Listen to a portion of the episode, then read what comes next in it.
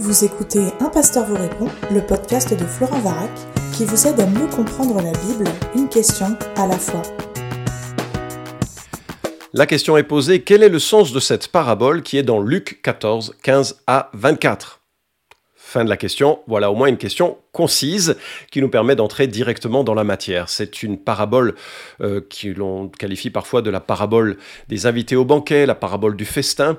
Et pour vous donner une idée de l'orientation de ces paroles de, Jésus, euh, il faut vous représenter l'organisation d'un mariage. Peut-être vous avez vécu ça. Et l'une des grandes difficultés, c'est de gérer la liste des invités et notamment de ceux qui ne répondent pas, qui viennent ou ne viennent pas. Et c'est une thématique euh, euh, qui ne date pas du Covid, mais qui est de tous les temps, y compris des temps de l'Antiquité. Cela doit nous, euh, nous rassurer. D'ailleurs, j'ai regardé sur Internet, plusieurs conseils sont donnés pour gérer cette situation de stress, de pas savoir qui vient, qui vient pas jusqu'au dernier moment parfois. Et voilà ce que je trouve sur, le, sur ce thème. Respirez, attendez encore quelques jours, appelez, emailez, textez, rayez de votre liste. Cette parabole que nous allons lire, c'est une parabole de RSVP. Répondre, s'il vous plaît, ou répondez, s'il vous plaît. C'est d'ailleurs l'essence de l'évangile. L'évangile est une bonne nouvelle, est une invitation à un banquet, mais cette invitation demeure stérile et inopérante si vous ne répondez pas personnellement à l'invitation que Dieu vous adresse en Jésus-Christ et en l'Évangile. Lisons donc cette histoire qui se trouve dans Luc chapitre 14, verset 15. Un de ceux qui étaient à table, après avoir entendu ces paroles, dit à Jésus, Heureux celui qui prendra son repas dans le royaume de Dieu. Et Jésus lui répondit, Un homme donna un grand repas et invita beaucoup de gens. À l'heure du repas, il envoya son serviteur dire aux invités, Venez car tout est déjà prêt. Mais tous unanimement se mirent à s'excuser. Le premier lui dit, Ah, j'ai acheté un champ, je suis contraint d'aller le voir. Tiens, moi je te prie pour excuser. Un autre dit, J'ai acheté cinq paires de bœufs, je vais les essayer. Tiens, moi je te prie pour excuser. Un autre dit, Je viens de me marier, et c'est pourquoi je ne puis venir. Le serviteur, de retour, rapporta ces choses à son maître. Alors le maître de la maison, irrité, dit à son serviteur, Va promptement sur les places et dans les rues de la ville. Amène ici les pauvres, les estropiés, les aveugles et les boiteux. Le serviteur dit, Maître, ce que tu as ordonné a été fait, il y a encore de la place. Et le maître dit au serviteur, Va par les chemins et le long des haies, contrains les gens d'entrer afin que ma maison soit remplie, car je vous le dis, aucun de ces hommes qui avaient été invités ne goûtera de mon repas. Voici la parole de Dieu. Quelques remarques. Je voudrais décliner l'occasion, l'invitation, la convocation, l'excuse, l'ouverture, la morale et tout ceci en moins de 20 minutes. On va courir sur le texte. Premièrement, l'occasion. Eh bien, tu remarques que c'est déjà dans le contexte d'un repas. Nous sommes au milieu du ministère public de Jésus. Certains le trouvent génial, certains le trouvent dangereux, plusieurs sont indécis. Et à ce repas, en fait, l'ambiance est super tendue. Verset 1 de ce chapitre nous dit que Jésus est reçu chez un des chefs des pharisiens. C'est un peu l'équivalent d'un évêque, d'un député. Enfin, c'est un chef, quoi. Il est chef religieux et chef politique. C'est un jour de sabbat, un jour euh, sacré. Et euh, à l'époque, ce genre d'événement, c'était un peu le festival de Cannes. Hein. C'était, euh, on était présent pour les photos, euh, surtout quand il y a des gens notables, parce que c'est les gens notables de la ville qui se retrouvaient chez un chef comme ça, le sabbat. Et on ne sait pas trop comment les gens se plaçaient, les coutumes variaient, mais il y avait toujours un, protocole avec une, euh, une, forme des invités de... de, pas vraiment des tables, mais les gens étaient allongés en U euh, les uns avec les autres, et il y avait à la droite de, des gens les plus importants et puis euh, de, moins importants. Bref. les gens se font évaluer, comme aujourd'hui dans les soirées un peu il y a des enjeux sociaux, on regarde qui est devant, qui est populaire, qui ne l'est pas. Et, euh, euh, et puis là, il y, a, il y, a, un malade qui a un œdème qui est devant lui. Alors, faut-il le guérir ou pas? Personne ne répond. Et Jésus dit, mais alors, si votre fils tombait dans un puits le jour du sabbat, vous n'iriez pas le chercher? Personne ne répond. Vous imaginez l'ambiance, ça, empire. Hein Jésus les critique pour prendre les places les plus honorables. Chacun veut être près de, l'hôte d'honneur. Jésus les critique pour faire des fêtes entre eux, entre gens riches, sans invités. Vous imaginez l'ambiance, ça devait être plombé de chez plombé. En fait, euh, Jésus aurait gâché toutes les soirées élitistes auxquelles il aurait été invité. Et peut-être pour rompre le silence ou peut-être pour rassurer ses convives, il y a un homme qui ose briser la glace et dire quelque chose de rassurant. Ah, heureux celui qui prendra son repas dans le royaume de Dieu. La formule ne laisse aucun doute sur euh, son assurance qu'il sera du repas. Hein. On a l'impression qu'il est en train de dire bah, heureux ceux qui sont comme nous, hein, qui mangeront dans le royaume de Dieu comme nous, euh, on mange ensemble. Allez, passe-moi la moutarde. Et d'un côté, il a bien vu parce que le paradis, c'est une histoire de festin. Ésaïe chapitre 25 nous annonce que, Dieu fera un festin. Euh, et puis, très souvent, nous avons cette thématique du festin. Même avec euh, le pain et le vin que Jésus instaure pour euh, la scène, il dit, je ne boirai désormais plus du ce fruit de la vigne jusqu'au jour où j'en boirai de nouveau avec vous dans le royaume de mon Père. Puis à la fin, l'Apocalypse se termine avec cette, euh, ce bonheur. Heureux ceux qui sont appelés au festin des noces de l'agneau, c'est-à-dire du, mariage de l'agneau. Jésus étant l'agneau et, les mariés, ben, c'est tous les disciples qui se sont confiés en lui. Donc, c'est là toute la grande thématique de l'histoire de la Bible qui, qui, est proposée dans ce, ce propos. On commence par un festin, Genèse chapitre 1 et 2 et on termine par un festin. Et entre eux, il y a le drame de la rédemption, ces hommes qui s'opposent à Dieu et Dieu qui vient les racheter, pour ceux et celles qui vont donner un RSVP, qui vont renvoyer leur invitation en disant c'est pour moi, Seigneur, cette invitation, je veux me confier en toi, je crois que tu es mort pour moi, on va y venir. Donc, Jésus raconte cette histoire avec une invitation. Un homme donne un grand repas. Et à l'époque, il y avait un protocole. Quand on organisait un grand repas, il y avait deux invitations. La première, c'était le moment de la décision d'organiser une telle fête. Euh, et, regardez avec Esther, par exemple, on, voit, comment ça, se, produit. Et le Midrash sur Lamentation 4.2, donc un commentaire du, judaïsme, nous dit Personne ne participe à un banquet sans qu'il n'ait été invité à deux reprises. Donc c'était vraiment une, coutume. Et bien sûr, il y, a une, il y a une notion un peu de, savoir quelle est l'ampleur des préparatifs à faire. Hein. Il n'y a pas de congélateur, il n'y a pas de micro-ondes, on ne peut pas ajuster hein, dans cette époque, on doit préparer pour un nombre précis.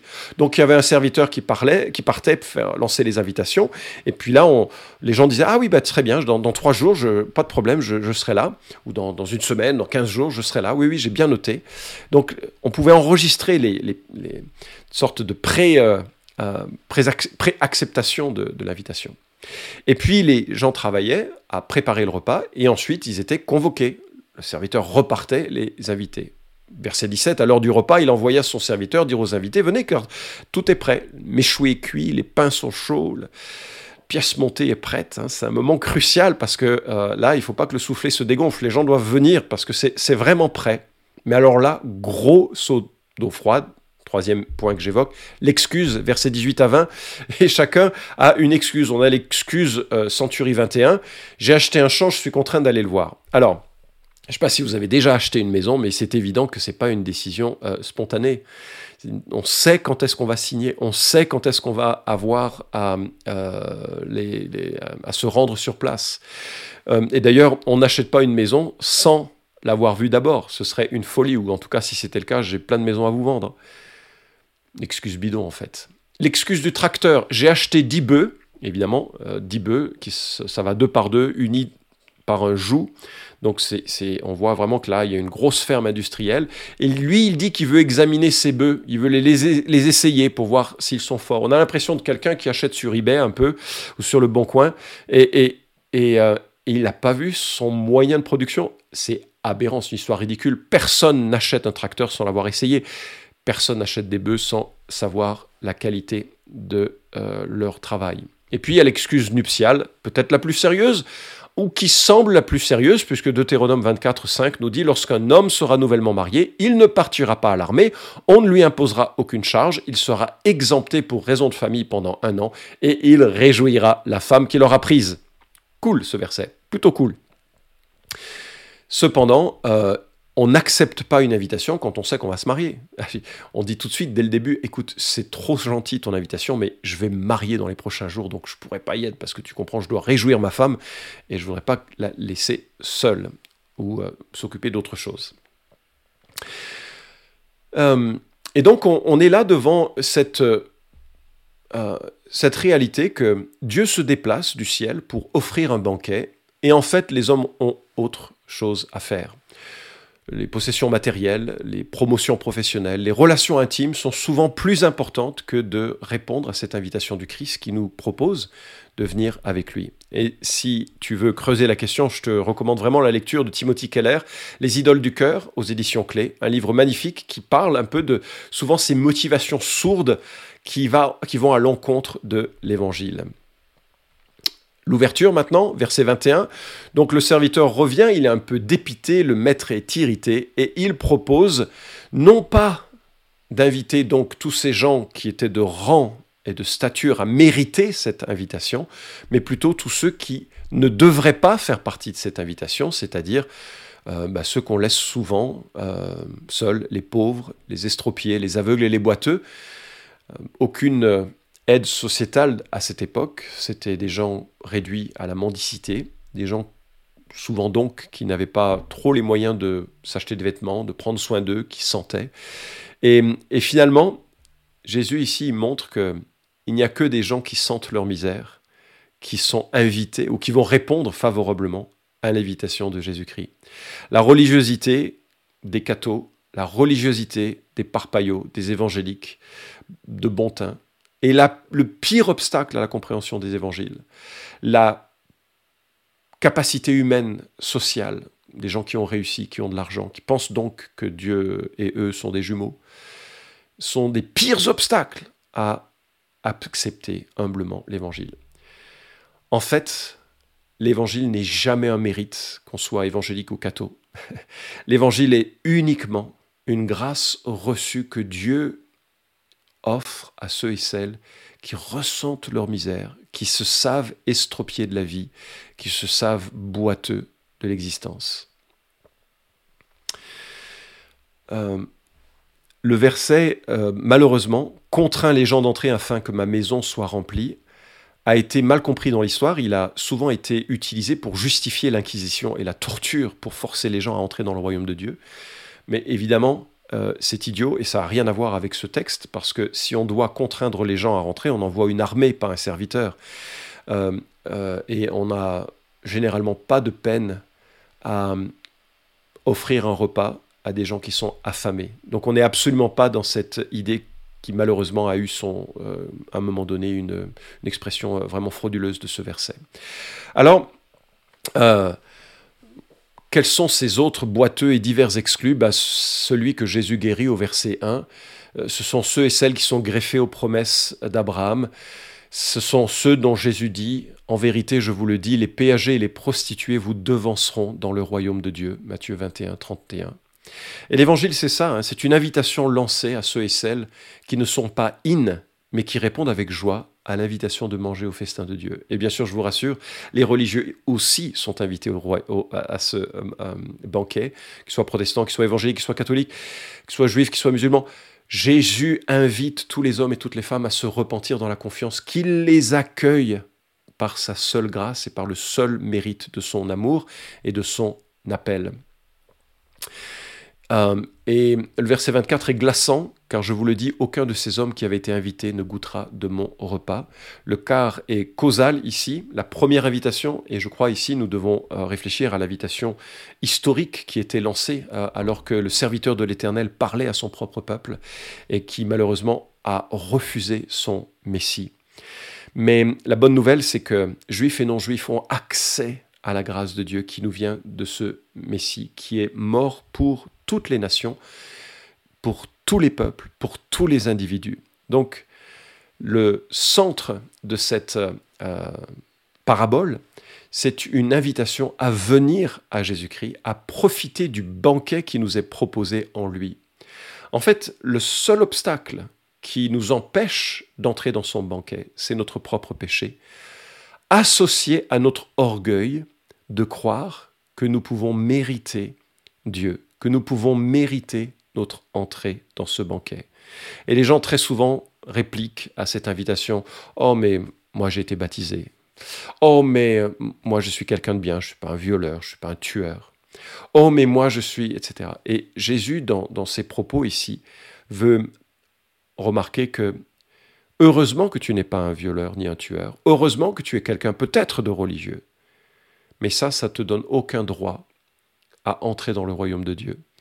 Parce que associé à ce vernis, il y a un cœur qui est fondamentalement idolâtre, qui fondamentalement trouve plaisir dans tout ce que Dieu n'est pas et souvent interdit, qui trouve une validation de sa vie non pas dans notre Créateur qui nous a fait à son image, mais dans toutes les activités qui sont valorisantes. Et Dieu ôte cette valorisation centrée sur soi pour dire l'évangile, c'est une valorisation centrée sur Christ. Et Jésus-Christ meurt pour nos péchés, meurt pour nos manquements, meurt pour nos transgressions. Et même si elles ne sont pas socialement répréhensibles, nos transgressions, Dieu, dans sa sainteté, les connaît.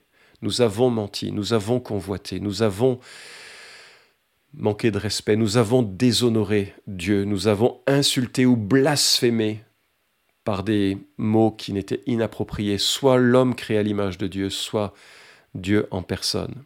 Nous sommes vraiment pécheurs. Et la bonne nouvelle, c'est que Jésus est mort pour les pécheurs et il offre en sa mort et sa résurrection un plein pardon. J'ai dit, il offre. La vie éternelle n'est pas vendue, elle est donnée. Dieu n'est pas comptable, il est aimant et amour. Mais s'il est donné, c'est uniquement parce que Jésus-Christ est mort pour nos péchés. Mais si cette vie éternelle, elle est donnée, elle n'est pas imposée et il faut répondre à cette invitation. Répondez s'il vous plaît, RSVP. Voilà le centre de cette parabole. J'espère que tu as répondu par la foi à cette invitation en proclamant non pas ta grandeur et ton mérite d'en faire partie, mais au contraire ta petitesse et ta pauvreté spirituelle, en venant à lui en disant, j'ai besoin de grâce, je suis exclu de ce banquet, ce n'est que par ta bienveillance que je peux venir, tu m'invites, je renvoie mon RSVP, je viens tel que je suis avec ma crasse et j'ai confiance que par ta mort et ta résurrection, j'en suis délivré. Cet épisode vous a édifié? Alors merci de le liker ou de le partager pour que d'autres puissent en profiter. Pensez aussi à vous abonner à la chaîne d'un pasteur vous répond pour ne manquer aucun des prochains épisodes. Enfin, si vous avez une question à poser à Florent Varac, écrivez-lui directement sur contact.toutpoursagloire.com.